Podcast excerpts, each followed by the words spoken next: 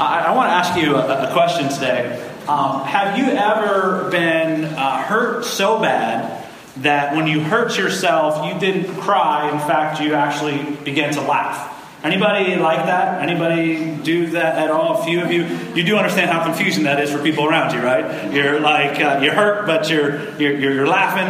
Uh, we have somebody in, in, our family that does that. I won't say her name, but my wife broke her uh, wrist one year, and uh, we were we were sliding down uh, a hill in Maine, and uh, it got pretty icy and she's going down with my sister, and it's just she's flying. And uh, one girl goes this way, and she goes another way, and tumbles on the ice, and she ends up breaking her wrist. But I had no idea. Uh, so my dad and I, we were uh, doing the snowmobiling down in the woods, and we heard, "Hey, you might want to come check this out." So we come pull up, and I can see her body kind of going up and down. And my dad's like, "Oh, she's fine, she's laughing," and I'm like, eh, "No, I'm pretty sure she's hurt." So, uh, Heidi, you all right? You're laughing, aren't you? You're hurt, aren't you? Yes, yes, yes, yes. I'm hurt. I'm hurt. And at that point, when I find out she's hurt, all right, everybody clear the area, clear the scene. Nobody, she doesn't want to be touched, she doesn't want to be talked to. You know, sometimes when we do get hurt, it's like some weird thing happens and we tend to laugh. Maybe it's a, it's a coping mechanism or something like that. I can remember um, a number of years ago, my grandmother uh, love my grandmother dearly. She passed away, and uh, myself and Heidi and my brother in law and, and, sister, we all headed up to Maine for the funeral. And uh, we, we drove all night to get there, and so we were already tired as it was. And so we're at the funeral, and we're getting ready to go in, and we're all standing in a circle, and something happens that just causes us to laugh. And we're, we're at a funeral my grandmother's funeral, who I love dearly. In fact, I mean, uh, I spent a lot of time with her as a kid, uh, but something happened here that we just, I don't know, we just, we lost it. I mean, I was laughing hysterically. I'm thinking to myself, man, we're horrible people here laughing at my grandmother's funeral. We did tell my mother later on, and she understood what had happened. When we gave her the details of it. But sometimes we react a little bit differently. Of course, an hour after that, as we were laying her to rest and taps were playing, you know, we were crying. You know, we, we tend to act different. Highly emotional times can cause us to act in different ways, bring out different emotions in each one of us. Today, we're going to be talking about a very highly emotional time for the nation of Israel. And we're going to find out that the nation of Israel, they did the same exact thing. They had two different reactions to the very same event one positive, one negative. And so we're still in the book of Ezra. If you haven't been here uh, since we've started this study, uh, we're going to be starting in chapter 3 today. But just to, to, catch you up as to what Ezra is all about, the nation of Israel had been in, uh, in captivity for 70 years. And God had told them, Look, I'm going to take care of you. I'm going to bring you out. I'm going to bring everything back that was taken from you. We're going to lay the, the temple, and everything is going to be fine. He's, he's beginning to keep his promises. And so in chapter 1, we found out that our God is a covenant keeping God. And he's a God that keeps his promises and fulfills his purpose. He can use anyone to fulfill his purpose. In chapter 2, we moved on, and that was last week. Last week we read a, a, list of returners that went back from exile that seemed kind of pointless, but we find out that it has messianic ties. Zerubbabel being the leader, he led them back. And if he hadn't led them back, perhaps he would not have been in that messianic line. The same thing with Bethlehem, that place might not have been available. And so in chapter 2, we found out we're on a mission. And that mission is to continue building into the kingdom and pointing others to God. And so we come to chapter 3. And we're going to begin in chapter 3 and verse 8. And what we find is this, and it's going to be up on the screen for you on the side if you don't have your Bible. Ezra chapter 3, we're going to be in verse 8 um, and going through verse 13. And what we find is this this is a huge moment for the nation of Israel. All the prophecies were about to come true. The promises that God had given was coming true. But keep in mind, what we're reading is we're reading an histor- historical account, a historical narrative. And the historical narrative tends to include certain details that you and I think are kind of pointless or random. And of course, like we saw last week with the list of exiles, then uh, th- th- there is a reason. Uh, it's not completely random. And so, what we find here is in the very first verse that we look at, in verse 8, we find that they begin in the second month to build the foundation of the temple. So, why does he include this idea of the second month? Well, the second month was actually the same time. It's a month after the Passover, and it's actually the same time that Solomon, many years prior, had began building his temple, God's temple, in 1 Kings 6 1. And so, being that they knew their history and they, they, they, they uh, enjoyed history and they wanted to be a part of it, I'm sure that did not go unnoticed or unrecognized. History was important to them and they seem to want to play their part in history. So they begin the second month to build, which, by the way, is the first month of the dry season, which totally makes sense. They're able to do that. And so we see it coincides with Solomon's temple. Then we see a name that we remember from last week. We see the name Zerubbabel. He is indeed the leader of this first uh, uh, exodus back into the land. And what we find out about Zerubbabel is he is getting the team together, so to speak. He's got people around him that are going to help build. It, it, in fact, is really a team effort. He gets all these people, it was about 50,000 people that came back this first time, and, and everybody has their own little part. And he gets tremendous buy in from them. Not just being willing to return, not just being willing to give up their time and, the, and, and their resources, but being willing to work. And so in verse 8, we see the work actually begins. 70 years after captivity, this promise is starting to take notice. And but here's what we find out is that it didn't happen without effort. God could have said, All right, everybody, stand back. I'm going to drop some stones from heaven, and they're just going to happen to fall, fall in the same way that I want this foundation to be, and you're just going to stand back and be amazed. And of course, what we're going to find out at the end of this chapter, they were going to be amazed, but that's not what God wanted from them. He wanted them to put in the work, to put in the time, to put in the efforts. The temple was not going to build itself. And so, looking at work as something that's just, ah, it's a, it's, it's, it's a curse, it's just, it's something I have to do, it's, it's actually something that God wants us to do. God wants us to be busy and hard working. In fact, that's one of the first things that He asks of mankind. He says, He puts them in the garden. He says, Look, I want you to cultivate it and keep it. In other words, I want you to work. And then we realize that the work gets harder after the wrong decision Adam and Eve make. And yes, they work hard, but that's what God wanted. And so we see in verse 9 as we continue that they work hard and they work together. Everyone had their own job. You had some people who are like foremen who you may look at now they're not really doing a job, but they are. They have something to do, make sure that the work is getting done. And then you have workers making sure that the work is getting done. Everyone had their own job, their own responsibility. This whole building project was orderly and it was getting done. As we move into verse 10, we find out that the foundation had finally been laid. The foundation is complete. And then what we're going to see from there is there is going to be a celebration. But before they start to celebrate the, the laying of this foundation, they once again are going to follow in the footsteps of their ancestors and their history, and they're going to do so in the same way that perhaps the greatest king in, in their history had ever done, King David. The way King David celebrated and praised God, and, and, and the way that Solomon, his son, many years later would do, that's what they were going to do. See, historical, these historical parallels continue. So the priests, they go and they, they get their garb, they get their dress. And they go and they, they, they, they, pull out the trumpets. And then the, the Levites, they go and they get their cymbals. Can you imagine being a part of this? I mean, they were, they were about to have yet another worship service. And they were going to put their all into it. But what had been accomplished at this point? I mean, it's just the foundation. Why the big celebration? Well, of course, you understand the foundation is the most important part of the building. You cannot build, or no other construction can begin or continue without that being finished. It must be finished and be strong and be ready to be built on. That's what God had done through this small nation is they had finally got there and fulfilled started to fulfill the promise and they laid the foundation and it was a celebration of, of more than just laying the foundation, it was uh, a celebration of the one who it was built for. It was a recognition that they had been brought out of captivity by the Almighty, and they'd kept him safe and kept his promises, and that he's going to continue to keep his promises.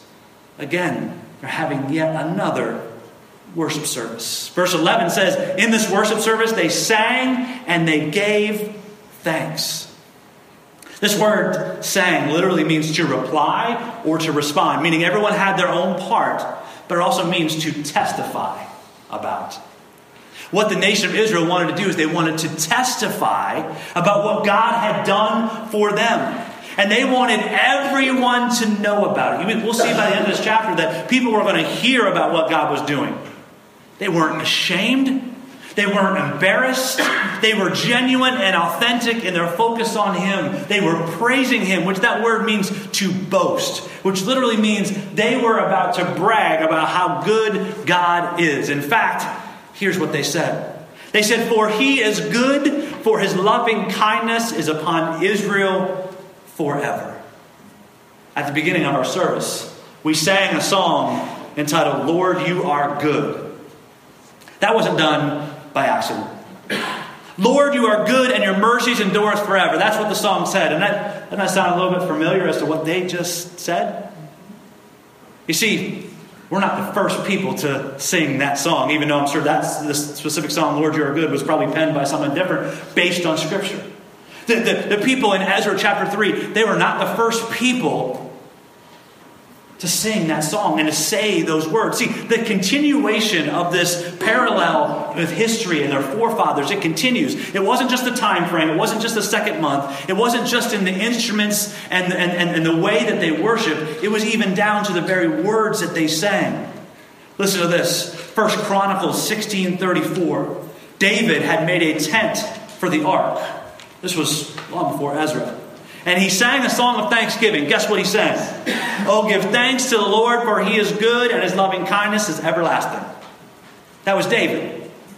Second Chronicles 5:13. This is Solomon. Solomon built his temple, which was amazing and beautiful, and he brought the Ark of the Covenant in it, and then he responded by singing and praising. It even talks about how he has uh, uh, trumpets and cymbals, and they begin to sing. And what is he saying? What are they saying? He says, He indeed is good, for his loving kindness is everlasting. Then the house of the Lord was filled with a cloud. That was years before Ezra. Psalm 105, it's a psalm of thanksgiving. It says, For the Lord is good, his loving kindness is everlasting, and his faithfulness to all generations. See, generation to from generation, believers have been singing these same words to God. From generation to generation, people have recognized how good God is, how merciful and loving God is. Look, we cannot say it enough. In fact, if you look at Psalm 136, you will see there's 26 verses in that chapter. And in all 26 verses, the phrase, you, His loving kindness is everlasting, is in there. Time after time after time. He may say, well, well, the, it's, it's, it's mercy in the song. Well, New King James Version and King James Version is the word, word mercy. It's, it's the same word. Mercy, loving kindness, it's all the same word. It's the fact that He is good, He is loving, He's merciful, and He's always merciful. He's always good, always kind. He never fails, and He wants to continue to pour out His blessings on Him, eh, this, this, this nation. And so they worship Him, they sing to Him. Isn't that neat that you and I get to sing the same exact words that our brothers and sisters did many, many years ago throughout history? See, God is all throughout history. It's not by accident. And so we cry out to Him, and He wants to pour out His blessings out on us. One author says this they affirm that God's love endures forever because God has been faithful to them in the distant past, in the recent past, and they trust Him to continue to be faithful in the future. That's what we believe. We praise Him because of what He has done, but also what He is going to do. So they have this worship service. We get to verse 12, though, and we have a transition. This is where it gets interesting. Everything so far was pretty one sided, one sided on the positive side of things. There's a lot of singing and praising. And then you see the word yet. And if you notice, I'm using the New American Standard Version, so uh, if you're in the NIV, it may be a little bit different, but you'll see a transition in there. This yet signifies a change. See, there were singing and shouts of praise for God, uh, what He had accomplished on one side, and then you have a group of other people that are simply referred to as the old men. It's interesting, right?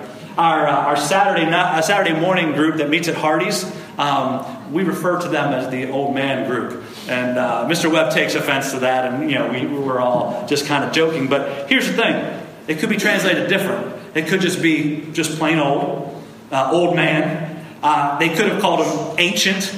Uh, I don't know if uh, maybe next time we see Mr. Webb, because would, we change it to the, the, the, group of ancient men, right? Um, the New Living Translation just simply says older. Perhaps that's a nicer version. You know, it is it is strange that the difference between uh, an older generation and a younger generation. There's because there's change that happens in between there. I can remember when I was in college probably freshman year of college, I was one of the only people that had a car, and so we would uh, we'd go hang out and we'd uh, drive around, and we thought we were so cool. And I just had this beat up, just junker, uh, paid 200 bucks for it, and uh, I mean it, it, it, still was running when I got rid of it. Um, and we would ride around and we'd turn the music. I mean, my, my sound system was worth more than the car. Um, and so we'd ride around with our music blaring. And of course, you know, all four or five of us in the car had our hats backwards and we thought we were really cool. And so we would pull up to a stoplight. And of course, as a, a group of guys at a stoplight, you want to see who else is around you. So you look around, there may be a girl in the other car. So you look around and, and you're just kind of, you're bopping to the music. And this one time we get up to a red light and we turn and look and it was a older couple. Uh, maybe as the scripture says, they were ancient. I, I don't know how old they were. But I can remember the look on their face as we're in there and we're, you know, we think we're cool. Yeah, yeah, you know, we get our hat backwards and know, we just look like tools, I'm sure. But they're sitting there and they look at it and we make eye contact and they just give us that look of displeasure. The, and, and we just, we lost it. It was one of those things where we just we thought was the most funny thing. Look, The old people are laughing, and the teenagers we all got our, our hats on backwards, and they're imagine what they're thinking. Oh, back in my day, uh, look at those kids and their and their thinking hats backwards. And and little did I know that at some point in my life I was going to get older. Um, and I've had instances where teenagers have driven past me, and I've done like looking disgust, flying by me going 80 miles an hour. What is wrong with you? Things change, right? Things change from older to young and young to old. It's, it's the change that happened. Look, I don't think the men, see, the men there, the old men, the ancient men, the older men, they're, they're the older generation. They began to weep. They were upset about something. I don't think that they were upset about the fact that the younger generation was here and that they were coming to take over. And I think it was this idea of change. That change is inevitable. See, they were standing there looking at the foundation of this temple. But being the ancient men that they were, they had seen the other temple, Solomon's temple. They saw it in all its splendor and all its glory and all the detail. And they knew no matter what building went up on this foundation, it was not going to match it. So they wept. Maybe they were thinking, well, I remember my day. But that was about the project. That was about the change that was taking place. They just didn't know what to think about it. They were thinking about the past, what had happened, what had brought them to this very moment. I'm sure that they were happy that the building was being built, that the temple was being. I'm sure that they were happy that things were going to get back to the way they were supposed to be, that the sacrifices were going to take place, and everything was, was supposed to happen. I think that they were happy about that. The pulpit commentary says this there were ancient men present there who had seen it, meaning the temple, in all of its glory. They could still see it in their minds. To them, therefore, this present foundation stone recalled years of shame and terror and agony. Oh, that such a thing as this should ever have been required.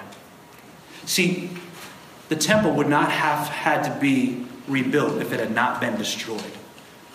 Now, before you call me Captain Obvious, we get that, right? I mean, yes, if it's knocked down, it needs to be rebuilt. But why was it, why was it knocked down? What happened to it? Now, we could talk about how, how uh, the Babylonians came in and they destroyed everything and they burnt everything. And yeah, that's how it happened. But if you boil it down and you think about it, you think of God's perspective, it happened because of sin.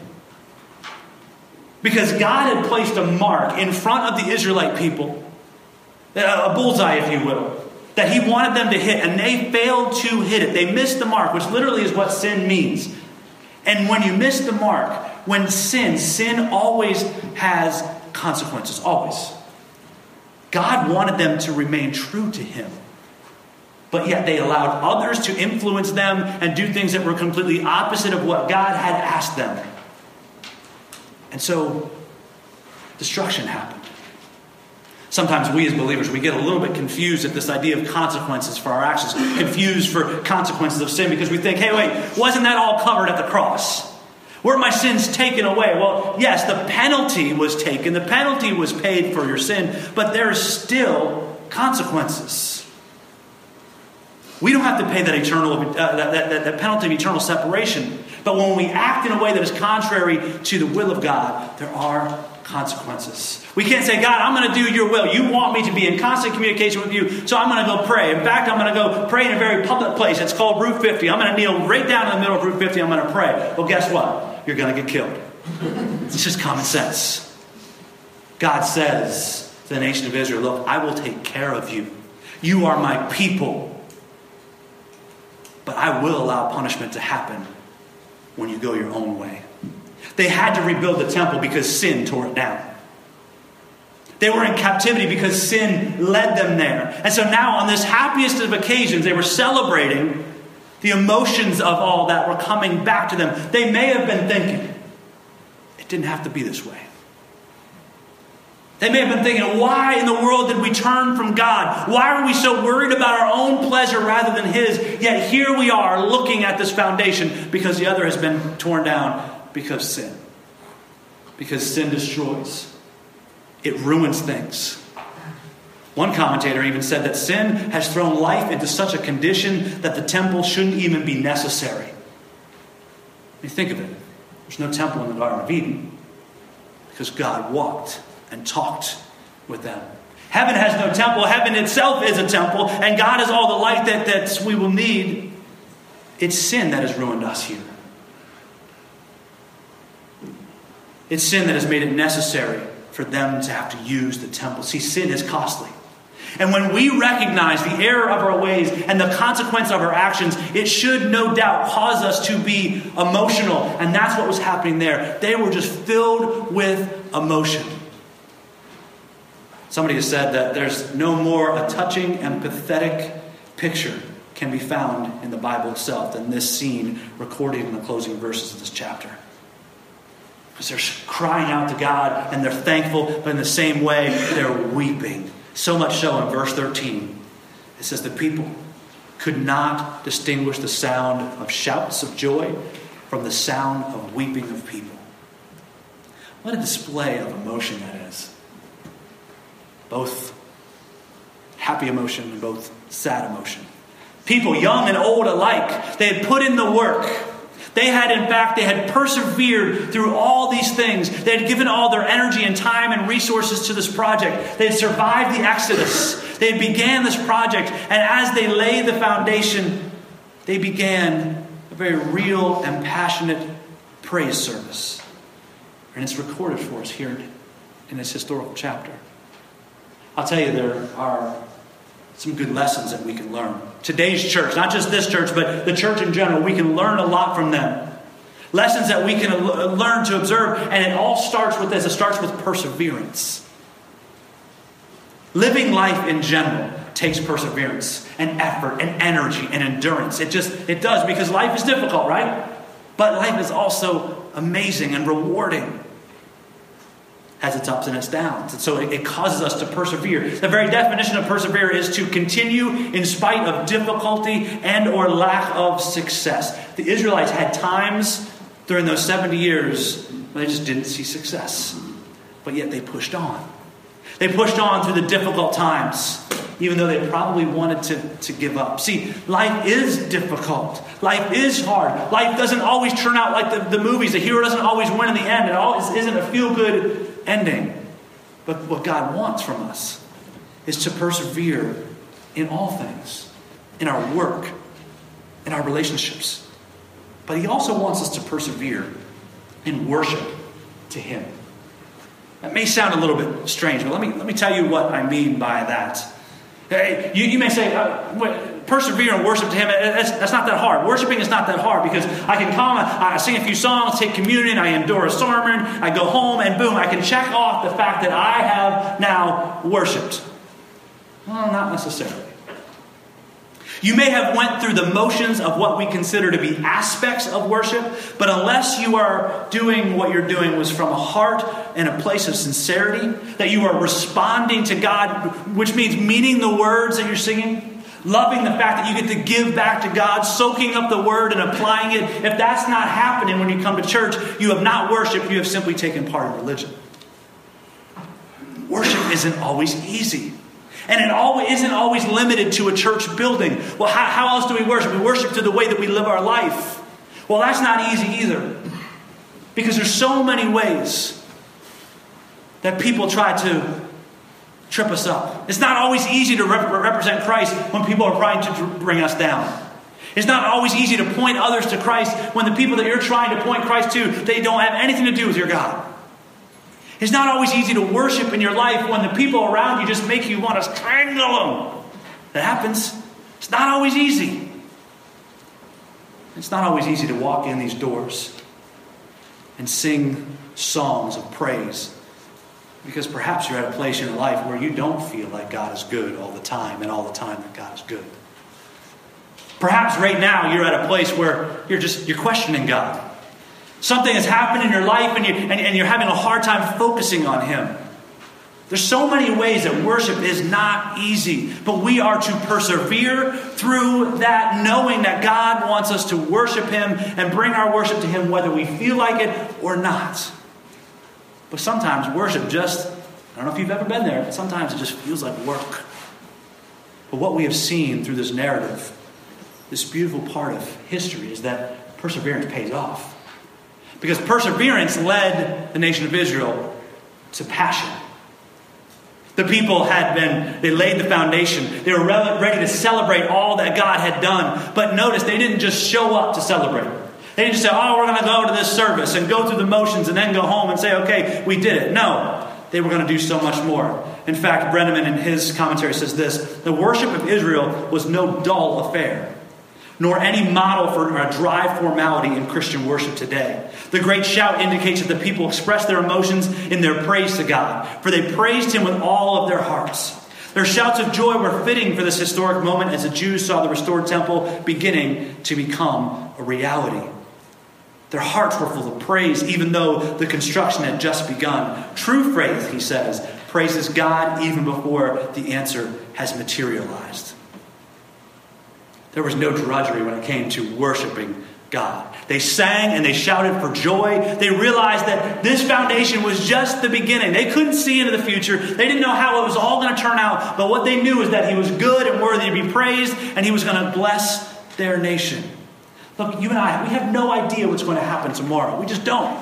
We don't even know what's going to happen in the next moment. But what we've seen through history is that God is faithful that He is good, that He is all powerful, that He is worthy to be praised. And so we worship Him despite not fully knowing the future.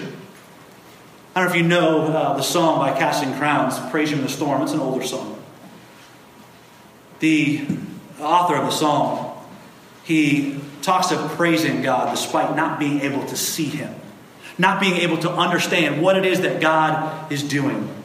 You know, not knowing the outcome, we can praise because so many years ago, we, we, we know that the song was sung, He is good and His mercy endures forever, and we can rely on that fact. See, we see the passion not just in the good feelings, the singing, but we see the passion in the weeping. I mean, it seems confusing, right? You have people crying out for joy, and then you have people tearing up and crying. But when we realize what they were crying about, what they were weeping about, they were weeping because that, that, that temple wasn't going to even compare, and they're weeping because it was about sin. But if you see this verse 13 where it says uh, they, they can't even distinguish it, it all goes in together. It kind of reflects all of humanity. People being on top of the world, people being on bottom. It reflects our churches. We walk in and we know that there's somebody hurting, there's also somebody rejoicing. It may even reflect your own soul. Maybe you are you are torn. That song, uh, uh, "Praise You in the Storm," continues to go on. It says, "Even though my heart is torn, I will praise You in the storm." Look, we all have struggles, we all have pain, and we all have our own joys. But I wonder, I wonder if you've ever come in to a church service, not necessarily here, wherever you go. I wonder if you've ever come into a church service and you are just on, uh, you are on cloud nine. You are just so happy about who God is and what He's doing, and you're at a perfect place in your life, and you're just so happy that, man, you start to sing and you're praising and, and you're just, you're smiling and you're nodding, and even to the point where you almost laugh to yourself, man, I got it so good. I, I, I can't even hardly contain myself. I hope you've been there. But perhaps you've been on the other side where you've come into service and you're just like, man, I'm overwhelmed with emotion. Maybe you begin to tear up. The tears are in your eyes because uh, maybe the gravity of the situation that you were in, the only thing that you can do is cry because you can't even speak to God. It could be that maybe you've just become painfully aware of how inadequate we are in comparison with an all powerful, all knowing God. Maybe you've got sin weighing on your heart. Maybe we're even feeling the consequences of those wayward decisions, those sin that easily entangles us. Matthew Henry says this He says, This mixture of sorrow and joy here is a representation of this world. Some are bathing in rivers of joy, while others are drowned in floods of tears. In heaven, all are singing, but none are sighing. In hell, all are weeping and wailing, but none are rejoicing. But here on earth, we can scarcely discern the shouts of joy from the noise of the weeping. See, when we worship God, we need to worship Him with our whole being. Everything that we are. And there's emotion wrapped up in that. There's passion wrapped up in that. Look, we get tremendously emotional and passionate about a number of things in our life. We get emotional and passionate about the relationships that we have. And we're not afraid to show those emotions and those, and, and, and those passions. Maybe it's even hobbies that we get emotional about, even just talking about our, our, our, our, favorite cars or, I mean, sports. My goodness, we get passionate and emotional about sports, but somehow when we walk through that door, we tend to turn all that off. Because church has become something you do rather than something you are. Let me remind you, as believers, you are the church. We are the body of Christ. We are a family that are going to have tremendous up times and the deepest of low times. But of those times, eh, from the highest of heights and the lowest of lows and everything in between, we recognize that we need to worship God in each and every moment. That we simply recognize who we are, we confess who He is, and we confess that we are not even close. The emotion is part of that, passion is a part of that. We'll all react differently. And none of us, none of us, should feel the need to act in a way that is contrary to who we are. But sometimes when you come in, I see it. I see it. Sometimes you just cannot help yourself. You're raising your hand, or you're clapping your hands, or you're shaking your head, or you might even shout it, Amen. I know it's rare in our church, but you might shout it. You might let it go. Amen. There it is. You may even be just to a point where you just you can't take it anymore. You either drop to your knees or you sit in your chair and you put your head in your hands and you shed a tear. But all those emotions, that passion, that's something that comes from inside of you, from God, not something that the outside is affecting. Not because you see someone else do that, maybe you feel like that's the way you should be. Because that turns into fake worship. And there's nothing worse than fake worship. It's hypocritical, it's damaging, and it's selfish. And I'll tell you, there's, there's nothing selfish about worship. Because worship is not about us. That's where we, we get it confused. Uh, I want to come to church so I can feel good about myself and I can praise God. Well, it's not really for God, it's really for me. That's not worship. See, you, you don't come to church for what you can get, you come to church for what you can give for what you can give to God and praise and worship and, and, and, our tithes and our offering and how we respond to the word and what we can give to each other with support and prayer and love and what we can give to our community. God wants us to give, not take. What He wants is our perseverance. What He wants is our passion. After all, isn't He worth being passionate for? Isn't He worth persevering for? That song that was sung so long ago and sung again today Lord, you are good, and your mercies endure forever. So, because of that, we want to persevere in all things. And when we want to be passionate about our praise. It's my hope for you. Will you pray with me?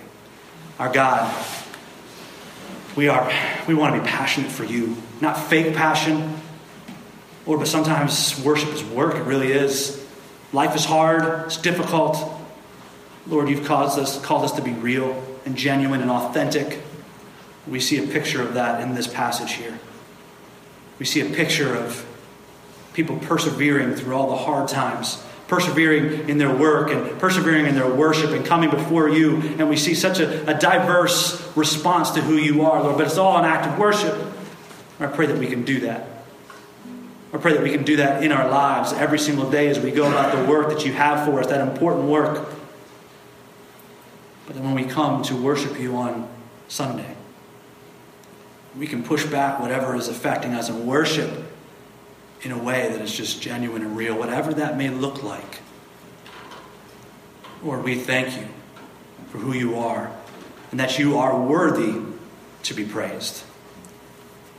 And I pray for strength for each one of us as we march through this thing called life. You'll help us to persevere. You'll help us to be passionate in all that we do, including being passionate in our praise for you. So we want to be careful to give you all the praise and the glory and the honor. In your name, amen.